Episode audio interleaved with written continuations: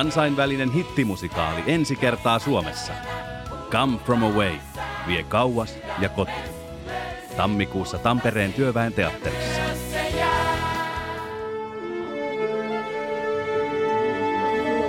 Musikaalimatkassa Siirin ja Lauran kanssa.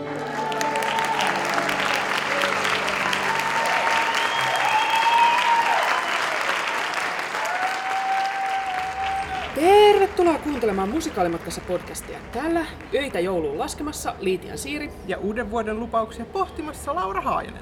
Tässä jaksossa me jatketaan kirjaimellisesti siitä, mihin viime jaksossa jäätiin. Joo, me siinä meidän edellisessä jaksossa puitiin meidän musikaalimatkassa juontajien vähän nihkeää suhdetta tuohon Andrew Lloyd Webberin operan kummitusmusikaaliin, niin toivottavasti me ei loukattu ihan hirveästi kenenkään tunteita siinä. Joo, ja jos loukattiinkin, niin nyt huoli pois. Tästä tulee paljon sovittelevampi jakso. Joo, tästä nimittäin lienee kaikki musikaalien ystävät yhtä mieltä meidän kanssa, fanittivatpa he sitten Sir Andy ja operan kummitusta tai eivät. Nimittäin siis operan kummituksen jatko-osa Love Never Dies musikaali olisi kyllä saanut jäädä tekemättä. Kyllä. Mutta tekemättähän se ei tunnetusti kuitenkaan jäänyt, vaan marraskuussa 21 se rantautui jopa meille tänne Suomeen. Joo, siksi me ollaan taas täällä Suomen kansallisoperassa ja tällä kertaa me otetaan siis selvää siitä, että mistä tässä paljon parjatussa jatkosassa oikeastaan on kysymys. Tämä on niin vaikea tehtävä, että me ei kyllä selvitä tästä ihan omin avuin. Joo, ei. Niin me pyydettiin avuksi pitkän linjan kummitusfani, joka on seurannut Love Never Diesin käänteitä alusta asti ja lisäksi hän on podcastin aikaisemmistakin jaksoista tuttu, eli Rami Karjala. Kyllä, Heipä hei. tervetuloa Rami. Ihanaa, kun oot taas meidän Joo. podcastissa mukana. Ilo olla mukana. Kyllä. Ja nyt aloitetaan ihan perusteista, eli siitä, että mistä Love Never Dies oikeastaan edes kertoo.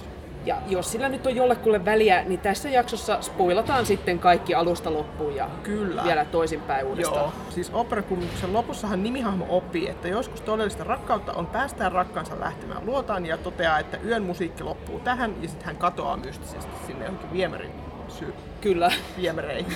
viemäri uumeni. Kyllä. No haluatko Rami kertoa, että mikä on lähtötilanne tässä sitten, mitä me nyt ollaan tultu katsomaan? Lähtötilanne on nyt sitten se, että operan kummituksen tapahtumista on kulunut 10 vuotta. Ja selviää, että kummitus katosi New Yorkin Coney Islandille, jossa hän toimii sitten Tivolin direhtöörinä ja yhä haikailee Kristinen perään. Ai, ai miten herkkää. Ihanaa. Kyllä. Ja Christine on tässä tätä nykyään maailmankuulu oopperalaulaja ja hänen aviomiehensä Raul on sitten uhkapeliriippuvainen juoppo, että jos toisen urakehitys on mennyt sillä kivasti ylöspäin, niin, Niin. toisen ei sitten niinkään. Ja mukana ovat myös ykkösosasta tutut Madame Giry ja Meg Giry, mutta he onkin siirtyneet nyt tänne kummituksen leiriin. Joo, Petos. Legasp. Ja sitten uutena hahmona meille esitellään tässä Kristinen 10-vuotias Gustav poika. Söpö lapsi on saatu mukaan tarinaan. Tässä on kaikki olennainen. Kyllä. Ja tämä jatko-osan tapahtumathan lähtee siitä liikkeelle, kun kummitus juonittelee Kristiin keikalle Tivoliinsa. Pian ollaan palattu ykkösosasta tuttuihin asetelmiin, kun kummitus ja Raul vääntävät taas kättä Kristiinen rakkaudesta. Vaan kuka voittaakaan tällä kertaa? No sitähän me Sitähän me nyt jännitämme. Mutta joo, otetaan vielä pikakatsaus tekijöihin ennen kuin nyt suolataan ihan hirveästi tätä. Joo. Eli säveltäjä on totta kai vanha tuttu, eli Andrew Lloyd Webber. Joo, lyrikat on kirjoittanut Glenn Slater ja hänen lisäkseen myös Charles Hart on mukana tässä hommassa. Ja käsikirjoituksesta vastaa semmonen tiimi kuin Lloyd Webber, sit Ben Elton, Frederick Fawcett ja Glenn Slater. Ensi iltansa Love Never Dies sai vuonna 2010 West Endissä, Lontoossa. Sitten esitetty muun muassa Melbourneissa, Kööpenhaminassa, Tokiossa ja Hampurissa. Ja tähän ei ole ollut mikään erityisen suuri sukseen missään näissä paikoissa, enempää niin kuin arvioissa kuin finansseissakaan mitattuna. Et West Endissä pidettiin jopa tämmöinen esitystauko, että saatiin korjailtua pahimpia kriitikkoja esille nostavia ongelmia ja Australiassa ja Saksassa aikastettiin tuotantojen viimeisiä esityspäiviä huonon lipunmyynnin takia. Joo, ja siis Lloyd Webberhän on haikaillut Broadway-tuotantoa alusta asti tälle, mutta hanke on tähän mennessä aina jäänyt vähän sinne haaveen tasolla. Mutta siis mitä väliä on Broadwaylla, koska tämä on nyt saapunut hei Suomen kansallisoopperaan. No älä. He ovat nyt arvovaltaiseen ohjelmistonsa ottanut konserttiversion tästä teoksesta, vaan kaksi esitystä. Joo. Niin pitihän tämä nyt sitten kokea, kun se on kerran tänne meille tuotu. Jep, sen verran erikoinen niin kuin meidän kansallisoopperalta. Hyvin tällainen ohjelmistovalinta, Joo. mihin ei ole totuttu. Niin. Operalle kiitokset siis mun ja Lauran lehdistölipuista. Kyllä. Otetaan vielä tähän väliin pieni katsaus näistä konsertin tekijöistä täällä Suomessa. Joo. Siis musiikin johdosta täällä vastaa Nick Davies, Ja rooleissa sitten nähdään Kristinenä Marjukka Tepponen ja kummituksena pohjoismaisistakin tuotannoista tuttu John Martin Bengtsson ja Raulina sitten Kevin Greenlove, joka on siis täällä kansallisoperassa myös itse kummitus. Että hänestä on siis moneksi. Joo, mietittiin vähän tässä aikaisemmin, että onko se tavallaan alennettu nyt tässä, Niin. että hän onkin Raul nyt tässä kakkososassa, mutta Niin. mehän nähtiin hänet kummituksessa. Niin nähtiin, joo. No joo, milläs odotuksella tässä nyt on itse kukin liikenteessä sitten? No, mähän siis tunnustin edellisessä jaksossa vähän tästä mun hurjasta kummitus menneisyydestäni ja nyt mun kummitustunnustukset jatkuu. Mä olen nähnyt tästä musikaalista kaksi tuotantoa kahdessa eri maassa. Et mä oon sit varmaan liikenteessä tällä vanhana fanina. Voidaan palata tähän ehkä vielä vähän myöhemmin, että mikä meni minuun, mutta voin tiivistäen sanoa, että mä en tiedä. Tämä on joku ihme mielenhäiriö. Joo. Ihan ei-ironisesti mä fanitan tätä kummituksen Till I Hear You Sing-kappaletta. Mä oon nyt sillä lailla tässä viikkoja odotellut, että vitsi kohta niin pääsee kuulemaan, kun kummitus laulaa. Mutta joo, mulla on semmoinen vaikea, vaikea suhde tähän teokseen. Joo. Mulla on aika sellainen sit taas niinku olematon suhde tähän teokseen. Tämähän on ensimmäinen kerta, kun mä A näen tästä mitään ja B kuulen tämän musiikin. Ja tota noin, niin mä oon kuullut tästä kyllä kaiken näköistä puhetta tästä niinku juonesta ja muuta, että ei välttämättä kauhean silleen mairittelevia asioita, mutta ihanaa nyt nähdä sitten niinku omalla kahdella silmällä, että mistä tässä nyt on kyse. Sä oot tavallaan sä oot suojellut itseäsi tältä, Joo. mutta toisaalta nyt sulla on edes tämmönen Siberia opettaa elämys. Kyllä. Mites Rami? No, mulla on kanssa aika hankala suhde, koska tämä oli tosiaan siinä oman faniuden, kummitusfaniuden alkupäivillä tämä niin alkoi sitten. Joo. Tämä juna alkoi lähteä ja tulisi jossain vaiheessa sitten törmäämään, lähtemään raiteilta. Mutta, mutta ihmisenä, joka väittää vihaavansa tätä ja että ei, ei tue mitään, mitä tämä edustaa, niin mä kuuntelen tätä musiikkia aivan liian paljon. Eli kaikki sirkusrenkotukset ynnä muut, niin ne on vaan mulle mun Tim Burton-fani aivoilleni sieltä teiniajasta, niin se vaan iskee mulle niin hyvin. Lisäksi sitten on havainnut lähietäisyydeltä tota Siirin tapaista ironista, epäironista arvostusta tätä musikaalia kohtaan. Tunnen nimittäin yhden teksasilaisen, joka vihaa tätä musikaalia ja lähti Kööpenhaminaan katsomaan. Ihan vain todetakseen, että joo, eihän tuo kovin hyvä ollut. No siis juu. tässä on jotain outoa taikaa tässä Kyllä. teoksessa. Toi on kyllä musta tiettyä tällaista niin kuin omistautumista Joo. aiheelle, että hän silleen, että mä lähden tästä nyt niin kuin viha katsomaan Kööpenhaminaan tätä, että Joo, ja nautti siitä kokemuksesta ihan täysin. Niin kuin, että mahtavaa. se on tämmöistä erittäin milleniaalista, ironista arvostusta, että en tuosta ironisesta osasta kyllä tiedä enää, että Joo. jos Kööpenhaminaan asti lähtee. Niin. Joo. Mutta jo aika mielenkiintoisissa tunnelmissa Kyllä. lähdetään nyt katsomaan, että mitä tää on syönyt. Jep.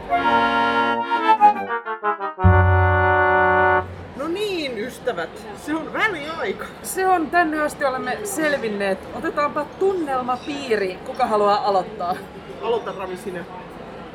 No joo. mä tiedän mitä tässä tapahtuu, mä tiedän nämä kaikki laulut ja silti tää, mä oon aika yllättynyt kuinka villi ja erikoinen tämä on. Joo, mulla on vähän sama, siis mä näin siellä Kööpenhaminassa viimeksi tanskan kielellä ja tulee vähän sellainen olo, että niin nämä laulaa englanniksi täällä, että nyt lopettakaa laulamasta kieltä, mitä mä ymmärrän, että tää oli itse asiassa tosi paljon kivempaa silloin, kun mä en ymmärtänyt. Uh, jos mä ajattelin, että se Waitressissa, mikä me nähtiin tuossa pari jaksoa sitten, oli jotenkin kiusallista, niin se ei ollut mitään verrattuna tähän. Joo, tää on ollut kyllä, se on niinku, siinä laulettiin nyt sitten lemmenyöstä silleen niinku kahden dueton verran peräputkeen, että Se mahtoi olla aikamoinen lemmenyä. se oli kyllä Mitä luulette, niin- mahtoiko kummitus pitää maskin päällä silloin, kun he... Tiedät kyllä. Maski pysyy päällä. Maski pysyy joo. aina päällä. Mut siis on nyt tälleen ensikertalaisen, niin tietysti kun suurin osa ajasta menee siihen, kun niin kuin taas ei ole kuullut koskaan ennen, niin se niin kuin aivojen su- prosessointikyky on niin kuin lähinnä siinä, että niin kuin prosessoi sitä, että mitä sieltä nyt niin kuin tulee. Ettei ehkä, mä en ehkä ole ihan näin niin kiusallisissa tiloissa toistaiseksi vielä, mutta ymmärrän ne sieltä vielä tulee. Kyllä ne sieltä vielä tulee. Oli toi kyllä silleen, on siellä, olen tuijottanut tyhjyyteen pari kertaa silleen, että mitä ihmettä. Joo, no siis kuulostaahan tää kivalta. Niin kuulostaa. Niinkö lähtee niinkö, siis soi todella hyvin, mutta jotenkin siinä on tietty vaivalloisuus kuulla tämä, juuri tämän musikaalin musiikki näin erittäin legitisti operatyylillä. Se ei tee sille hirveästi niinkö se, se, se ei välttämättä ole niinku se paras vaihtoehto. Siinä joku... Se, se, Joo, se ehkä jotenkin vielä korostaa niin. tätä korniutta tietyllä tavalla. Joo. Mulla siis on tullut tässä vähän sellainen mieleen, että musta olisi siis todella kiva, jos kansallisopera tekisi enemmänkin tällaisia musikaalikonsepteja, Kyllä. koska musikaalimusiikki on ihanaa kuulla näin isolla kokoonpanolla, Joo. mutta tarviiko sen olla juuri tämä musikaali? Kyllä. Niin ehkä, ehkä mieluummin joku ihan mikä tahansa muu no, on enemmän oman makuun. Joo, katsoisin kyllä. Joo. Siis oikeesti. Mutta hei, vielä puolet jäljellä. Puolet jäljellä pitäisikö meidän ottaa nyt se toinen puolikas tähän sitten päälle, niin Kyllä. Päästään, päästään tästäkin. Urheasti vaan, Kyllä. kultapäin. Joo. Ja sen jälkeen me siirrytään studioon, missä me jälkipyykätään tätä oikein urakalla. Kyllä, pohditaan siis tarkemmin, että mitä tulikaan oikeastaan nähtyä tässä tämän illan aikana. Joo, ja lisäksi me sukelletaan tämän Love Never Diesin syntyhistoriaa ja kaikkea siihen diskurssiin, jota tämän teoksen ympärillä on käyty. Joo, eli studiosta kuuluu.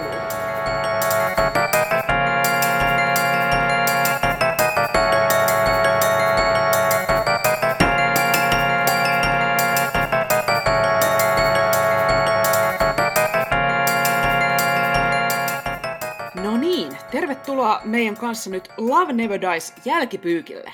Kyllä, ja nyt kaikki voivat henkisesti valmistautua sitten rankkaan tylitykseen, koska sitähän on nyt luvassa. Joo, ja ottakaa myös nyt teidän foliohatut jo valmiiksi esille, tai jos teillä ei ole vielä foliohattua, niin ottakaa tota se rulla sitä folioa ja askarrelkaa se hattu tässä nyt, kun me puhutaan, koska niitä tarvitaan. Me puhutaan tässä jaksossa myöskin salaliittoteorioista. Kyllä, mutta ennen kuin mennään niihin teorioihin, niin pieni juoniselostus tähän, että mitä me nyt just nähtiin. No niin, eli kummitus saa siis Kristinen perheinen puijattua Tivolinsa Coney Islandin ja perheen miesväen haihduttua omiin puuhinsa pamahtaa Kristinen hotellihuoneeseen tervehdyskäynnille. Ja siinä sitten paljastuu, ja voi kuulkaa, miten pitkän kaavan kautta se paljastuukaan, että Kristin meni ykkösosan tapahtumien jälkeen takas kummituksen luokse lemmiskelemään, mutta tämä rakkaus ei kestänyt, koska kummitus jostain ihmeen syystä otti hatkat. Saitteko te selvää, että miksi hän teki näin? Mä en oikein ymmärtänyt. Joo, mä ymmärsin se, että hän sai nyt liikaa rakkautta ja hän Joo. ei vaan pystynyt käsittelemään. No silleen niin kuin haluan huomiota, mutta en kyllä näin paljon. Niin, kun he Joo. tekivät sen kerran toisensa jälkeen, kuten mm. laulu meille kertoi, niin kaipa siinä hän meni jotenkin ylikierroksella. Hän ei jaksanut sitten enää. Kunto no. loppu.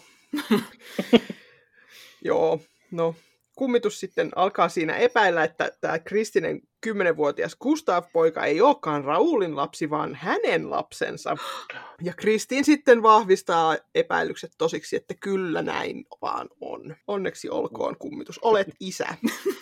Niin, kummitus sitten yrittää epäilyttävin keinoin ja huonoin tuloksin ystävystyä Gustaven kanssa.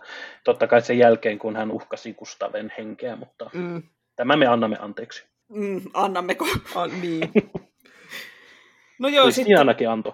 Kyllä. Niin. Ja sitten samaan aikaan, tota, kun kummitus yrittänyt tulla hyväksi isäksi, niin sitten Raul ja kummitus lyö Kristinen selän takana vetoa Kristinen rakkaudesta. Kummitus voittaa tämän vedon ja rehtinä häviäjänä Raul lähtee vetämään, kirjoittaa vaan Kristinelle sellaisen itkuisen kirjeen ja ottaa ensimmäisen laivan takaisin koti Ranskaan. Tai Kyllä. näin ainakin pyrkii tekemään. Joo, eli siis kummitus Kristin ja pikku Gustav saa nyt sitten elää onnellisena uusperheenä elämänsä loppuun asti. Ei noin Ei nopeasti. Näin. Ei. Mm. Finaalissa Kristinen vanha ystävä ja rankkoja asioita kokenut ja mieleltään järkkynyt Meg ampuu vahingossa tai vahingossa Kristiin, joka kuolee kunnon vartin mittaisen operakuolema kummituksen hyljetelmän vartin aikana sitten uusitaan joka ikinen melodia tästä parituntisesta, että Kyllä. nautitaan. Loppupotpuri siihen vielä. Aikaa miettikää, että tekee oh. siinä kuolemaa ja saa vielä kuulla kaikki Love Never Diesin laimeimmat, voi Ai sentään. Että. Nyt kuolevalle ihmiselle voi antaa vähän armoa. Niin. Mutta joo, näin tämä juoni menee. Siis tämä on ihan totta. Jos ette usko meitä, niin kattokaa itse. Tai, joo, ehkä, tai ehkä, ehkä älkää kattoko mm. se ei ole sen arvosta, mutta uskokaa meitä.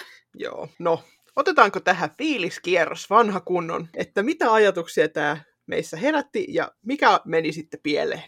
No, tähän tosiaan oli konsertti, eli tässä oli sillä aika pelkistettyä visuaalisuutta, että ei ole kauheasti mitään lavasteita, joku piano siellä lavalla oli välillä ja taisi olla aika tuoli joskus ja vähän projisointeja, mm. mutta muuten Niin tällainen niin kuin pelkistetty visuaalisuus oikein pakotti sen huomion kiinnittymään tähän librettoon ja sitä myöten näihin tämän tarinan täysin aatamin aikuisia asetelmia ja muihin tyhmyyksiin. että kun mä vaan vihaan sitä ihan hirveästi, miten tässä juonen ytimessä on tämä niin kuin veto, missä nämä äijät ottaa aikuiselta naiselta oman agendan pois, niin jotenkin, oh, että, mm. se, että se saa musta niin kuin raivoa aikaan.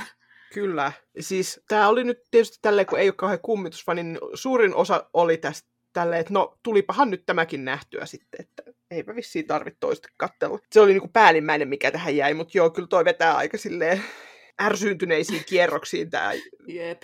kaikki tässä, tämä niinku veto ja naisten vastakkainasettelu ja kaikki tällainen silleen, että niinku, oliko nyt ihan pakko? Mutta sua ehkä jollain tasolla suojelee se, että sulla ei ikinä ollut mm. sitä kummituskautta, niin Kyllä. sitä, että niinku jotenkin se ei iske mihinkään sellaiseen henkilökohtaiseen nostalgiaan, että no Joo. tämän he nyt tekivät sille. Jep. Mutta joo, ehkä jollekin Mozartin operalle voi tällaiset samantyyppiset seksistiset juonenkäänteet antaa sillä osittain anteeksi, koska se on niinku aikansa tuote. Mm. Mutta sitten kun tämä on Armon vuoden 2010 tuote, tämä Love Never Dies, niin tämä on kyllä niinku todella sakeeta, että miksi tämä on tällainen. Ja ei tämä musiikki todellakaan ole niinku niin upeata, että se jotenkin peittäisi tämän juonen alleen. Jep. Ja sitten mä haluan antaa erityismaininnan vielä sille aivan kauhealle kummituksen ja Gustaven ihme pedofiiliduetolle, missä kummitus siis laulatti Gustavea niin kuin Kristineä aikana. Että mitä No näinpä. ihmettä se oli? Mitä siinä tapahtui? Mm. Joo, mulla tässä kohdassa kääntyi kokemus niin positiiviseksi, positiiviseksi kuin vaan voi olla. Ei, ke- kerta kaikkiaan se oli niin kuin jonkun luonnonkatastrofin tai kosmisen kauhun todistaminen, että ihan oikeasti, tä, tä, näinkö tässä oikeasti, tätäkö ne tekee? Mm. Tämäkö on se, minkä vuoksi Andrew Lloyd Webber on niin rypenyt liassa ja itkenyt ja kyynelehtynyt ja vuotanut verta, että tämäkö se on oikeasti, tätäkö ne tällä teki? Mm. Kun sanotaan, että operan kummituksen jatko-osa, niin ne, ne teki näin. Mä nautin aivan älyttömästi. Tämä oli niin järjetön. No joo, on tässä kyllä kieltämättä vähän tällä, että ihan nyt omilla aivoillanne olette tällaisen juonikuvion tähän nyt keksineet, ja sen takana seisotte ihan omilla nimillänne vielä sitten. Jep. Siis tuntuuhan tämä, kun monesti kuulee, että jotain niinku huonoja fiktiivisiä tuotteita ver- verrataan niinku fanifikkeihin, Mm. mutta musta tuntuu, että menet mille tahansa oopperan kummit, niinku sivulle, missä on oopperan kummitusfikkejä, niin sieltä löytyy niinku tusinoittain parempia jatko-osa-aihioita Joo, se on kyllä- oopperan kummitukselle. Joo, se on kyllä niin kuin loukkaus fanfiktiota kohtaan, että Jep. verrataan jotain niin kuin Mm. huonoa teosta fanifiktioon. Että... Ehkä olisi kannattanut näiden tota, puuhamiesten tässä hakea pari fikkaria sieltä antamaan vähän vinkkiä, että mihin suuntaan tätä tarinaa nyt voisi viedä. Joo, mm. beta-lukiolle olisi ollut ehkä käyttöä tässä. Ei he on, kun, niin kuin on tämä tota, fikkipiirissä sitä klisee, että no beta, we die like men, niin Kyllä. mäkin on sellainen, että ei, mit- me, kyllä me selvitään tästä ihan omin voimin. Kyllä me tiedetään, mitä me tehdään. Jep. Viime jaksossahan me puhuttiin tuosta oopperan kummituksen ihmiskuvasta ja todettiin, että siinä on omat ongelmansa, mutta kyllä nyt kun tän on tällä taas nähnyt, niin voi sanoa, että tähän Love Never Diesiin verrattuna se on kyllä oikein feminismin riemuvoitto. Et Kyllä. vaikka Love Never Dies on neljännesvuosisadan tuoreempi teos, niin siinä on kyllä kaikki tätä edeltäjäänsä huonommin, niin tehdään nyt pieni sukellus tota, tänne Love Never Diesin ihmiskuvaan. Kyllä. Siis unelmamaailmassahan me tapaisimme kakkososassa menestyneen ja itsenäistyneen Kristinen, ja siis aluksihan näyttää, että näin tulee käymäänkin, koska siis Kristiin on maailmankuulu laulaja tässä nyt alussa.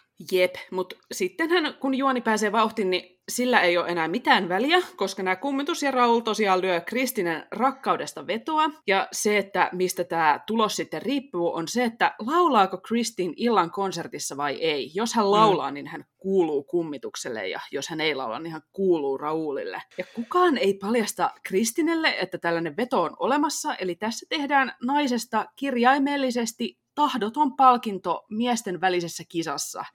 Eikä Mm. niin kuin, ei puhettakaan siitä, että hän voisi vaikka jättää nämä molemmat. Ei, pakko, hänen on pakko kuulua jollekulle. Kyllä. Ja siis niin kuin tässä on myöskin se, että tässä on aluksi kummitus uhkaillut sitä Kristineä, että nyt jos et laula minun konsertissani, niin onpa harmi, sinulla on tämä poika tässä, että olisipa harmi, jos hänelle voisi käydä jotain. Että, Mm. että niin kuin uhkaillut siinä, että poika, pojalta lähtee henki tai se kidnapataan tai mitä ikinä. Että Jep, ihan rehtiä vedonlyöntiä tässä vaan. kyllä, Ai kauhean. Kristinellä on siinä niin kuin kiva valinnan paikka sitten. Jep. No, naiset asetetaan jälleen toisiaan vastaan. Ykkösosassa vastakkain olivat operan primadonna Carlotta ja nouseva tähti ja Angenou Christine. Mutta nyt vihollisia ovat sitten Christine ja tämä vanha ystävä Meg, koska totta kai myös Meg on ihastunut kummitukseen, vaikka kummitus on niin vetovoimaton ja inhottava tässä. Mm. Ja on Kristinille mustasukkainen ja niin. Totta kai. Niin. Tämäkin on jotenkin tällainen downgrade siitä edellisestä osasta, että tässä edellisessä osassa sentään näillä oli tällainen niin kuin ammatillinen vääntö tässä, Mm. mm. että Karlotta pelkää oman uransa puolesta. Jep. Mutta tässä totta kai kyse täytyy olla miehestä. Joo. Ja sitten niinku huippuahan tässä on se, että se Meg ei ollut missään tekemisissä tämän kummituksen kanssa siellä ensimmäisessä osassa, että niinku, Eikä käytännössä tässäkään. eikä tässäkään joo. Joo, ja sitten myöskin tämä Madame Ziri, eli siis Megin äiti esitetään sellaisen niin tosi vastenmielisenä hahmona, että se vaan havittelee niitä kummituksen rahoja omaksi ja tyttärensä eduksi, mutta sitten niin rivien välistä annetaan kuitenkin ymmärtää, että hän on sitten parittanut tätä tytärtää kummituksen Tivolin sijoittajille, tai on ainakin sitten täysin sulkenut silmänsä tältä Megin kohtaamalta hyväksikäytöltä. Että, Tämä on myös ihan käsittämätön kuvio. Niin. Et niin kuin Niin kuin- täs, tässäkin on otettu tämä niin kuin kohtalaisen symppis hahmo sieltä ensimmäisestä, Jep. ensimmäisestä ja sitten niin kuin tehty täysin tällainen niin kuin 180 astetta käännös, että hahmokehitys on heitetty viemäriin. Niin. Jep. Et kun siellä se kuitenkin ekaosassa auttaa sitä Mm. mm. Raulia, että lähdepäs nyt tuohon suuntaan pelastamaan Kristine sieltä kummituksen luolasta, niin tässähän nyt jotenkin sit on vaan hypännyt sinne kummituksen kelkkaan ja jotenkin Mm. tämä koko ihme parituskuvio, niin kuin, että miksi, miksi tämä kummituksen tivoli on sulle niin tärkeä, tai Mm. näille molemmille Shireille niin tärkeää, niin kuin, että jos tässä nyt täytyy niin kuin, ruveta itseään myymään, niin miksi te ette vaan itse pidä niitä rahoja? No näinpä. Mä en tajua tätä. Ja lopussa Kristiin totta kai kuolee, koska kummituksen hahmo ei enää olisi niin kiehtovan traaginen, jos tämä saisi elää onnellisena rakkaansa kanssa. Että vai maksaako Kristiin tässä hengellään vanhoista synneistään? Eli että hylkäsi kauneuden ja musiikin ja meni sitten tämän rikkaan Raulin kanssa naimisiin. Että kehtas. Niin, Tollasesta ei voi selvitä kuolemantuomiota vähemmällä. joo ei. Klassikko juonen käänne. Nainen kuolee miestuskan tähden. Kyllä. Ai että rakastan tätä. No ainakin tässä on sellainen puoli, että jos nyt on niinku oopperan kummituksen fani, niin tämä on tietysti mielessä reilu, että kaikki mm. ne hahmot, ketkä tässä nyt on ykkösosasta mukana, niin kaikki niitä kohdellaan ihan yhtä törkeästi, että oli sun suosikkis kuka hyvänsä, niin sä tulet pettymään. Kyllä. Ja siis myöskin nämä mieshahmot on aika kammottavia, että siis kummitus uhkaa miltei ensitöikseen siinä sitten kidnapata Kristiinen pojan, jolle tämmöinen äiti tanssi kummituksen pillin mukaan. Eli siis tämä niinku yks, ykkösosassa tapahtunut hahmokehitys nollautuu ihan täysin. Menee melkein jopa miinuksen puolelle, voisi Jep. sanoa. Ja sitten myöskin Raul kuvataan oikeana tällaisena huonon isän ja aviomiehen perikuona, jota ei niin ryyppäämisen lisäksi kiinnosta juurikaan mikään muu kuin ehkä vähän uhkapelaaminen ja sitten niinku kaikkein vähiten kuitenkin se oman lapsen kanssa leikkiminen, että hip hei. Hurraa! Joo, se on musta oikein koominen, kun se Gustav tulee sille Raulille, että hei isä, tuu leikkimään, ja sitten Raul sillä, että ei. Niin kuin, se on jotenkin Niin. niin. kuin Minä menen nyt juomaan Kyllä. Aulabaariin. Niin kuin, että Raul, hän ei edes yritä. Niin kuin, Niin. Miksi se Kristiin on katsellut, jos on tuommoinen, miksi se on katsellut edes sen kymmenen vuotta sitä? No näinpä. Joo, että tota, semmonen teos. Jos me nyt siirrytään eteenpäin tästä palavasta roskapöntöstä, joka on Love Never Dies, ja puhutaan seuraavaksi siitä, että miten se pönttösytty tulee niin kuin Mm. alun alkaen, niin puhutaan vähän Love Never Diesin taustasta. Joo, siis kyseessähän on aika erikoinen musikaali, koska jatko-osia ei musikaalien maailmassa juurikaan nähdä, niin aloitetaanpa nyt tämä taustan perkaaminen tekemällä pieni katsaus näihin musikaalijatko-osien maailmaan. Joo, monella tulee musikaalijatko-osista varmaan mieleen ensimmäisenä yksi leffa, eli Mamma Mian jatkoosa Mamma Mia Here We Go Again, mikä teki tuossa pari vuotta sitten hyvää tulosta lippuluukuilla. Ei toki ole ihan en, niin kuin ainoa elokuvamuotoinen musikaalijatko-osa, että onhan esimerkiksi olemassa myös Greaselle jatkoosa Grease 2, mutta se sitten menestyi jo huomattavasti huonommin.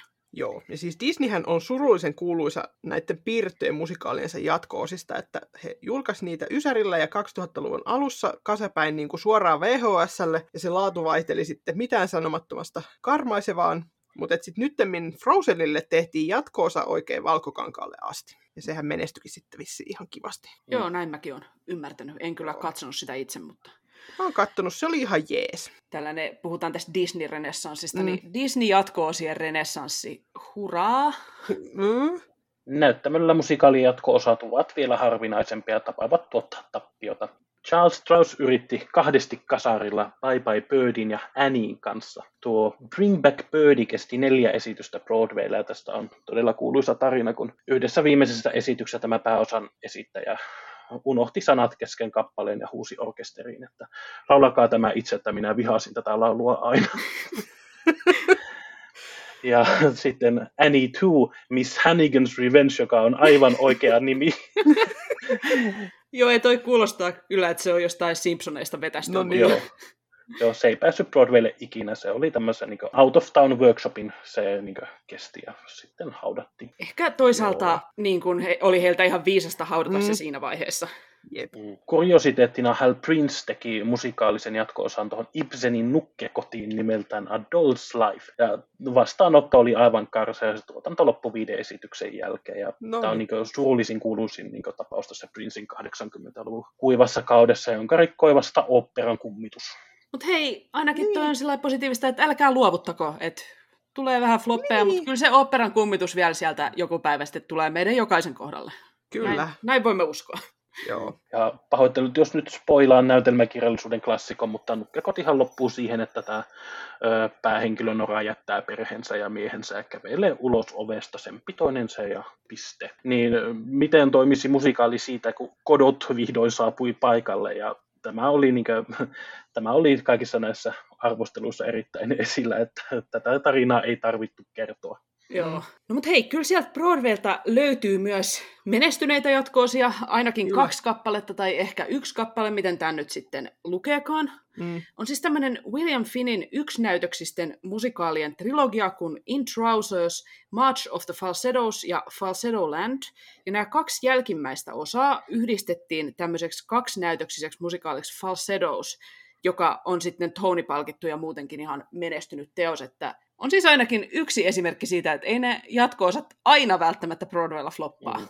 Niin, no tarvii olla se yksi poikkeus, joka vahvistaa Jep, tämän säännön. Nimenomaan. Joo. Joo, että ei siis sinänsä mikään ihme, ettei musikaaleille juurikaan ole tehty jatko-osia, että kun siis elokuvan voi kuitenkin aika helposti ostaa tai vuokrata tai striimata, jos sen haluaa ennen jatko-osaa katsoa, niin kuin, että mitä siinä ykkösosassa tapahtuikaan, mutta että sitten niin ohjelmistosta poistunutta näyttämömusikaalia ei nyt sit ihan niin helposti mennä vaan tsekkailemaan, että miten miten se meni. Jep, mm. että ehkä paitsi näissä selvästi on melkeinpä aina jotain taiteellisia ongelmia, niin mm. näissä on myös tällainen niin kuin, tavallaan taloudellinen ongelma, että kun tämä musikaalien katsojamäärä on jo valmiiksi paljon elokuvia rajatumpi, niin sitten kun se rajaa sitä jatko-osan potentiaalista katsojakuntaa, niin turvallisempaahan se on taloudellisestikin tehdä sellainen tarina, jota kuka tahansa voi tulla katsomaan ilman mitään pohjatietoja. Yeah.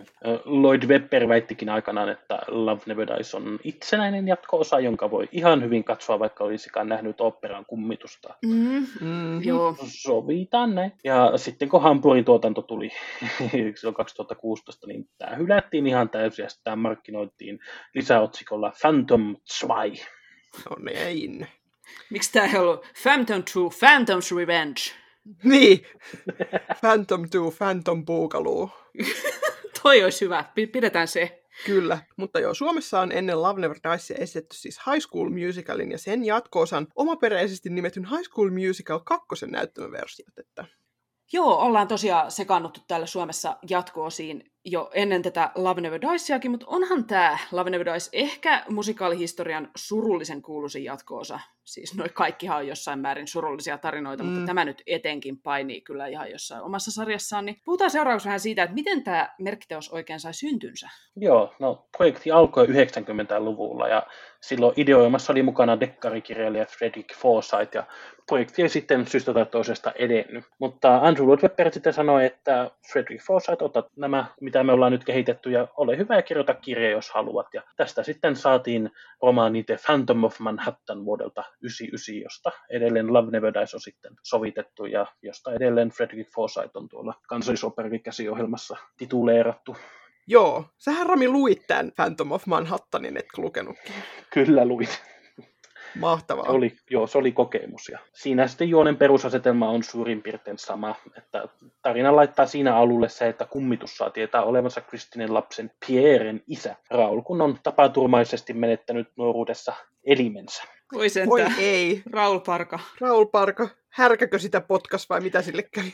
Ei, kyllä se ihan ammuttiin tämä. Aha, no niin. Joo. No siis kaikkihan tuntee jonkun, kelle on käynyt noin. No niin. Kummitus kutsuu Kristinen laulamaan sinne uuden operansa avajaisiin tämän Oscar Hammersteinin nimellä. Ja tapaa Kristinen sitten siellä ja vaatii isän oikeuksiaan. Yrittää toki vielä hurmata Kristinen, mutta musiikaalissa 12 minuuttia kestävä ja kirjassa sivun tai pari pitoinen kohtaaminen loppuu siihen, että Kristinen antaa kummitukselle kohtelijat lapaset, Yes. kertoo rakastavansa Raulia, lupaa kertoa Pierrelle isästään, kun tämä kasvaa hieman vanhemmaksi, lupautuu laulamaan oopperassa ja kummitus on asian kanssa täysin okei. Hei. No tää- niin. Tää Ja- kuulostaa aika tasapainen, itse asiassa. mm, Joo. tasapainen meininki vielä. Joo, lopetetaan tähän. Tää Joo. on hyvä näin. Mm. Mutta kummituksella on kuitenkin tämmöinen paha persialainen kätyri nimeltään Darius, jota käyttää kasvoinaan näissä bisneksissään. Ja Darius on johdattanut kummituksen mammonan palvontaan ja ovat täten rikastuneet. No niin. Ja Dariusta epäilyttää tämä kummituksen operaprojekti, sillä hän ei tosiaan tehdä rahaa ja pelkää, että perintönsä hupenee tähän epätuottoisaan kulttuurihumputukseen. Kummituksen sielu on vaakalaudalla, katsokas, kun hänessä on vielä rakkautta, joten hän ei ole täysin mammonan pauloissa. Siis täsmennetäänpä tähän väliin. on- Siis mammona, Niin. onko se nyt ihan symboli vaan niin kuin rahalle tässä vai onko se jotain, joku jumalolento? Se on itse mammona epäjumala, jonka kanssa Mm. keskustellaan No ja, niin. ja kommentoi tapahtumia. Asia Totta selvä. kai se on. Ja myös itse Jeesus Kristus informoi meille, että kummituksen sielu on vielä pelastettavissa. Näin hän kertoo irlantilaiselle piispalle. No mutta kiitos Jeesus, että Kiitos Jeesus. Mm. Hänessä on uskoa kummitukseen. Niin ja Pierre sitten osoittautuu tietenkin lapsineruksi, että Darius myös pääsee jyvälle pojan isyydestä ja päättää, että asialle pitää tehdä jotain. Ja tämä kummituksen opera esitetään suurella menestyksellä.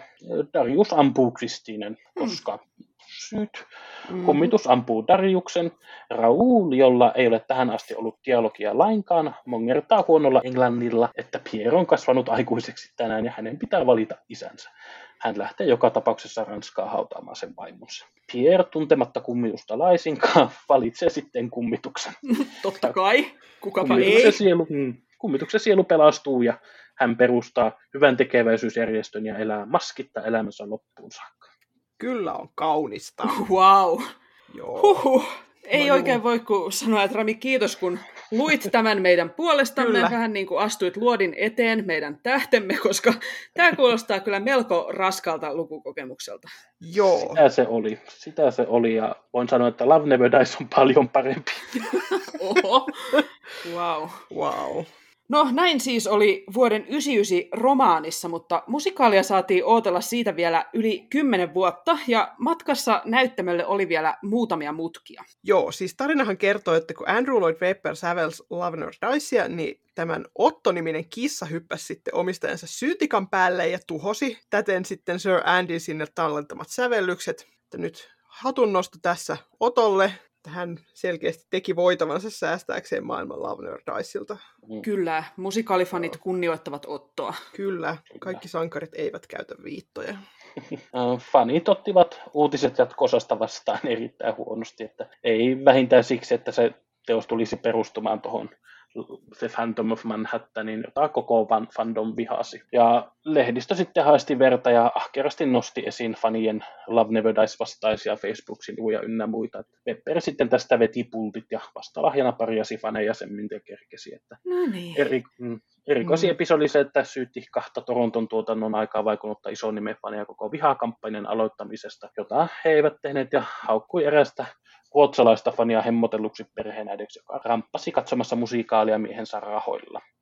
Musta on ihan uskomaton kuvio kyllä, siis jotenkin, mm. että niin kun, toi on todella, todella lapsellista käytöstä olisi niin kun kieltä tahansa tuollaiset syyttelyt, mutta sitten vielä, että kun me puhutaan niin upporikkaasta säveltäjästä, Niin. jolla on niin kun vaikka miten monta menestysteosta, ja sitten joistain niin kun ihan vaan faneista, jotka Mm. ei, niin kun sinänsä on täysiä nobodyja, paitsi jossain Niin. operakummitusfanien omilla foorumeilla, Mm. Niin. niin aivan älytöntä, niin kun, tai jotenkin niin kun mun mielestä todella törkeää, että hän on käyttäytynyt näinpä. tuolla tavalla.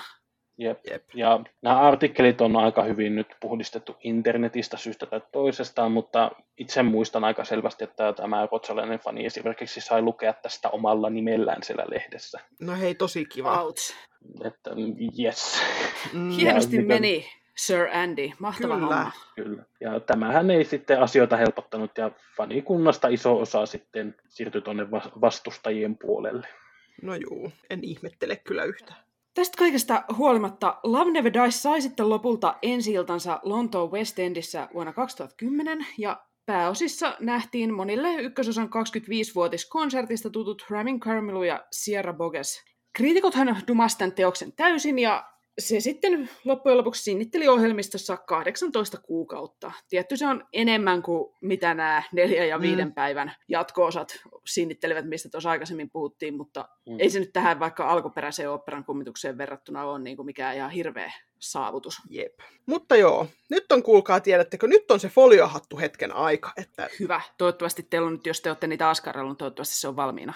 Kyllä, koska siis nythän kysymys herää, että siis miksi tämä oli pakko te- edes tehdä, niin nyt sukellamme tänne salaliittoteorioiden maailmaan ja meidän Love Never Dies salaliittoteoria numero yksi kuuluu, että siis operan kummitus on hahmona Andrew Lloyd Webberin omakuva ja Love Never Diesissa Sir Andy sitten käsittelee eroaan tuosta Sarah Brightmanista.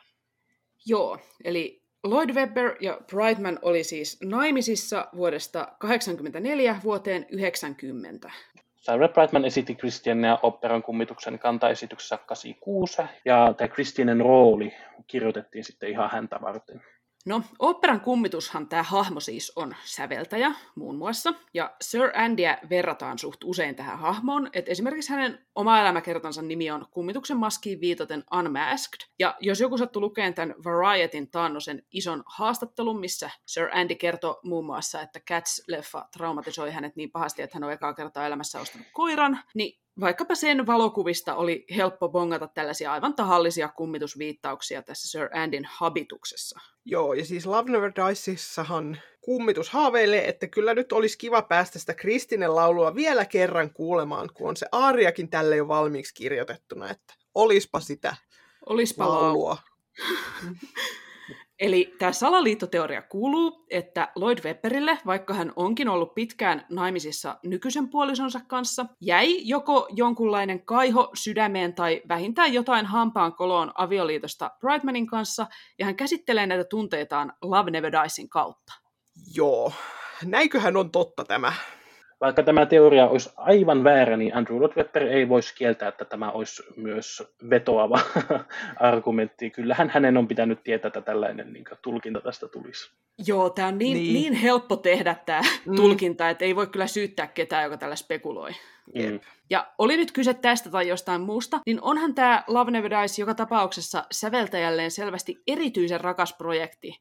Mm. Koska jos tämä ei olisi, niin olisihan tämä vaipunut musikaalihistoria hämäriin varmaan suunnilleen suorilta sen jälkeen, kun se viimeinen esitys meni siellä West Endissä. Niin. Mutta näin ei ole käynyt. Joo, siis Sir Andyhän tätä teko hengittää parhansa mukaan ja pitää sitä esi- esillä ja tuo sitä ja nostaa sitä koko ajan. Ja sit niin kuin joidenkin muiden tällaisten flopanneiden teosten kanssa hän on todennut, että antaa olla, että vaipukoot sinne unholaan, mutta Love Dies tosiaan ei kyllä kuole koskaan. Joo, ei. Ja tästä päästäänkin salaliittoteoriaan numero kaksi, joka mm. kuuluu seuraavasti. Teatterit, jotka haluaa esittää oopperan kummitusta, pakotetaan ottamaan ohjelmistoon myös Love Never Dies. Joo, perusteena sille on tämä, että kun viime aikoina jossain on esitetty oopperan kummitus, niin sitten myöskin Love Never Dies on ennemmin tai myöhemmin ilmestynyt myös ohjelmistoon siellä. Siitäkin huolimatta, että teosta ei tosiaan tunneta kauhean varmana kassamagneettina eikä myöskään minään taiteellisena taidon näytteenä. Samaan aikaan tai alkuperäisen jälkeen musikaaleja on esitetty Helsingin kanssa viidessä paikassa, Kööpenhaminassa, Hampurissa, Tokiossa sekä Viinissä konserttiversiona alkuperäisen konserttiversion jälkeen. Ja unkarilainen tuotanto on myös julkistettu kymmenen vuotta sitten ja edelleen sitä luvataan tulevaksi, mutta se nyt tulee nähtäväksi sitten tämä Unkarin poliittisen tilanteen takia.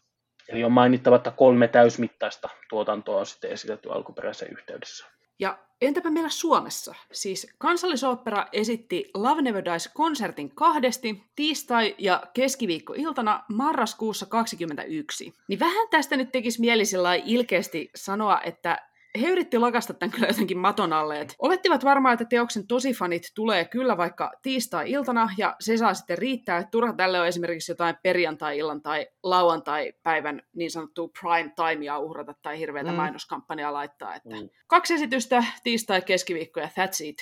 Jep. Sitten niinku herää kysymys myös, että niinku, miksi tämä haluttiin ylipäänsä tehdä, että kun tätä ei selvästi haluttu kauheasti sitten hehkutella tai esittää useampia kertoja, että onko tässä nyt fanservicea operan kummituksen faneille sitten ehkä. Niin, vaikka he kaikki niin. inhoakin Love Never Dicea, mutta Niin. silti. Mm. No siis makunsa kullakin onhan tällä ihan oikeasti fanejakin. Et mä löysin esimerkiksi tässä Instagramista oikein tällaisen Love Never Dies fanitilin, jossa sitten kommenteissa teoksen tosifanit fiilisteli tätä Helsingin vetoa, että siis on jotain ihan ei-ironisia Love Never Dies fanejakin, ja ei voi kuin toivoa, että he saivat tästä nyt kaiken ilon irti. Jep. Ja siis on tämä erikoinen tapaus ollut myöskin siksi, että kansallisoopperalla ei ole ollut tapana esittää konsertteja, eikä varsinkaan musikaalikonsertteja. Joo. Eli positiivista siis meidänkin mielestä, että tällainen avaus on nyt tehty, että siis lisää musikaalikonsertteja vaan, kiitos. Teosvalinta nyt ehkä vähän hämmenty, hämmästyttää, mutta muuten hyvä. Joo, eli täältä foliohattujemme alta nyt huutelemme, että selvästihän tässä on jotain suhmurointia taustalla. Mm. Joo, mä itse yllätyn siitä, että kuinka pitkälle tuo oli esille pantu siis tälleen fyysisesti, että Really Useful Group on tosi tarkka näistä sopimusehdoista konserttiversioiden kanssa, että tuo maski tuntuu olevan erityinen kipukynnys, että tuntuu, että se on lähtökohtaisesti kielletty. Että samanlaisessa Love Never Dies-konsertissa Viinissä esimerkiksi sitä ei ollut, mutta täällä oli, ja se Viinin konsertti oli myös paljon niin tiukemmin konsertti, että orkesteri oli siinä lavalla. Ja... Ja tässä oli aika paljon niin kuin Mm. näyttelemistä täällä Niin oli. Helsingissä Joo. loppujen lopuksi. Ja Mm. just se, että ei niin kuin vaan seisty sillä rivissä mikrofonien takana, vaan sitten Niin. kun Christine kuolee kummituksen syliin, niin hän tosiaan kuolee kummituksen syliin. Niin. Kyllä. Niin, että mitään en toki tiedä, mutta että mutuu tuntumalta sanoisin, että jotakin eri lupia oli tänne niin myönnetty, että vähän kattavampi esillepano on mahdollista. Siis vakavasti ottaenhan ei varmaan ole totta, että ketään nyt suorastaan pakotetaan tekemään tämä, tai jos se on totta, niin me ei sitä voida myöskään mitenkään tietää tai todistaa, koska nämä sopimukset ovat hyvinkin salaisia. Jep. Mutta siis voisi hyvin kuvitella, että tähän liittyy ainakin siis operan kummituksen tekeville tahoille joku houkutin, että he saavat sitten vaikka pitää kaikki Love Never Diesin esittämisestä mahdollisesti kertyvät tuotot itse, eivätkä joudu maksamaan Lloyd Webberille mitään rojalteja. Niin, tai ehkä se Sir Andy vaan yksinkertaisesti soittelee öisin teatterijohtajille ja itkee, että ottakaa se nyt ohjelmistoon, kun hän näin nätisti pyytää. Ja Niin, johtajat ei siinä, kun siellä elävä säveltäjälegenda itkee langan päässä, niin hehän eivät voi kuin myöntyä. Voihan se mennä näinkin. niin. Heidän on pakko sanoa joo, että he pääsevät takaisin nukkumaan joskus. Jep.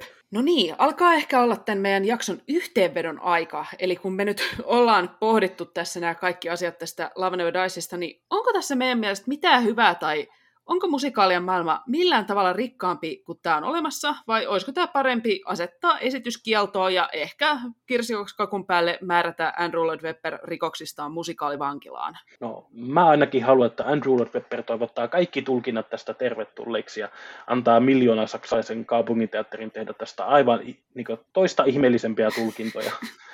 niin ihan sit, että yrittävät saada tämän niin jotenkin järkeväksi. Ja minä haluan, että niin kuin, mä haluan kaikki mahdolliset oudot tuotannot tästä.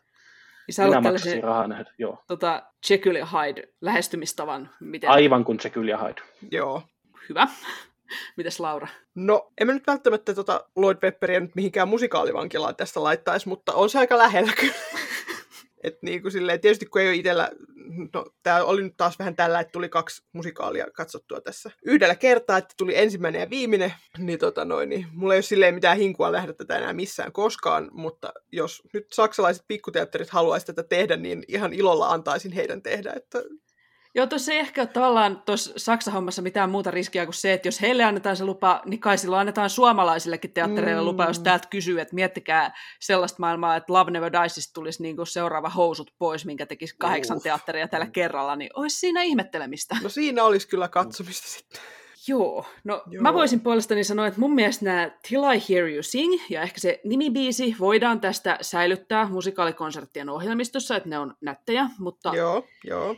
Ei tätä nyt mun mielestä kokonaisena enää tarvitse välttämättä esittää missään koskaan, että sinänsä tämä on musta viehättävä tämä idea, että pienet teatterit sais myllätä tätä, mutta mm. Mm, toisaalta he nyt voi keskittyä sitten mylläämään myöskin vaikka sitä Jekyll ja Hydea, että ehkä me pärjätään myös ilman tätä. Joo. Mutta tässä kohtaa täytyy kyllä kysyä, Siiri, että mikä sua tarkkailuajan ottaen vaivaa, kun sä oot kuitenkin nähnyt tämän aika monta kertaa? Niin helppohan mun on huudella, että ei tarvi Niin. nähdä tätä enää, kun on nähnyt tätä kolmesti. No joo, mä en ihan tosiaan osaa sanoa, että mikä meni minuun. Mä niin kuin sanoisin, että se oli tilapäinen mielenhäiriö, mutta kun se on tapahtunut kolme kertaa, niin ei, ei oikein mene sekään selitys läpi. Että... Niin, että sä oot kompastunut ja päätynyt Love Nerd Dicein lipputiskille. kolme kertaa kyllä. Niin. Et ehkä se kerta menisi vielä just vahingosta, ja tämä kolmas nyt on tämmöinen uhrautuminen tämän podcastin takia, mutta en mä sitä toista, että miksi mä menin Kööpenhaminaan katsomaan Lavenevedässä, minä en tiedä. mä vaan menin. Oikein voi kommentoida, Mm. kun että meillä kaikilla on omat luonteenheikkoutemme ja mieltymyksemme, jotka eivät kestä päivän valoa, mutta niin vaan mä olen repinyt kuitenkin ne omani tässä auringon alle kaikkien teidän kuultavaksi. Kyllä, Siiri siellä kompuroi ja satoja Love Never Dicein kuvia putoilee hänen takkinsa sisältä ja sitten keräilet niitä siinä. Ja Nämä selittelet, eivät ole minun. Niin, minä vain kaverilleni näitä säilyttelen tässä. Mä niin kuin haluaisin sanoa, että tämä oli nyt tässä, mutta mä en oikein uskalla, että kun nyt miettii tätä mun aikaisempaa historiaa tämän teoksen kanssa, niin vannomatta paras, sanotaan näin. No näin. Mutta joo, jos nyt loppukevennyksestä tähän vielä haaveillaan vähän, että jos me saataisiin valita, että mikä, mitä musikaaleja kansallisopera esittäisi seuraavaksi, niin mitä he pistäisi tuotantoa pystyyn? Nyt toi Maury Yestonin Titanic olisi mun mielestä tosi kova. Siis siinähän Joo. on hirveästi ensemble-rooleja ja näin, niin siinä niin kuin olisi hyvä, hyvä homma vaan, että olisi tällainen kansallisoperan kuoron kokoinen niin kuin porukka tekemässä näitä. Joo.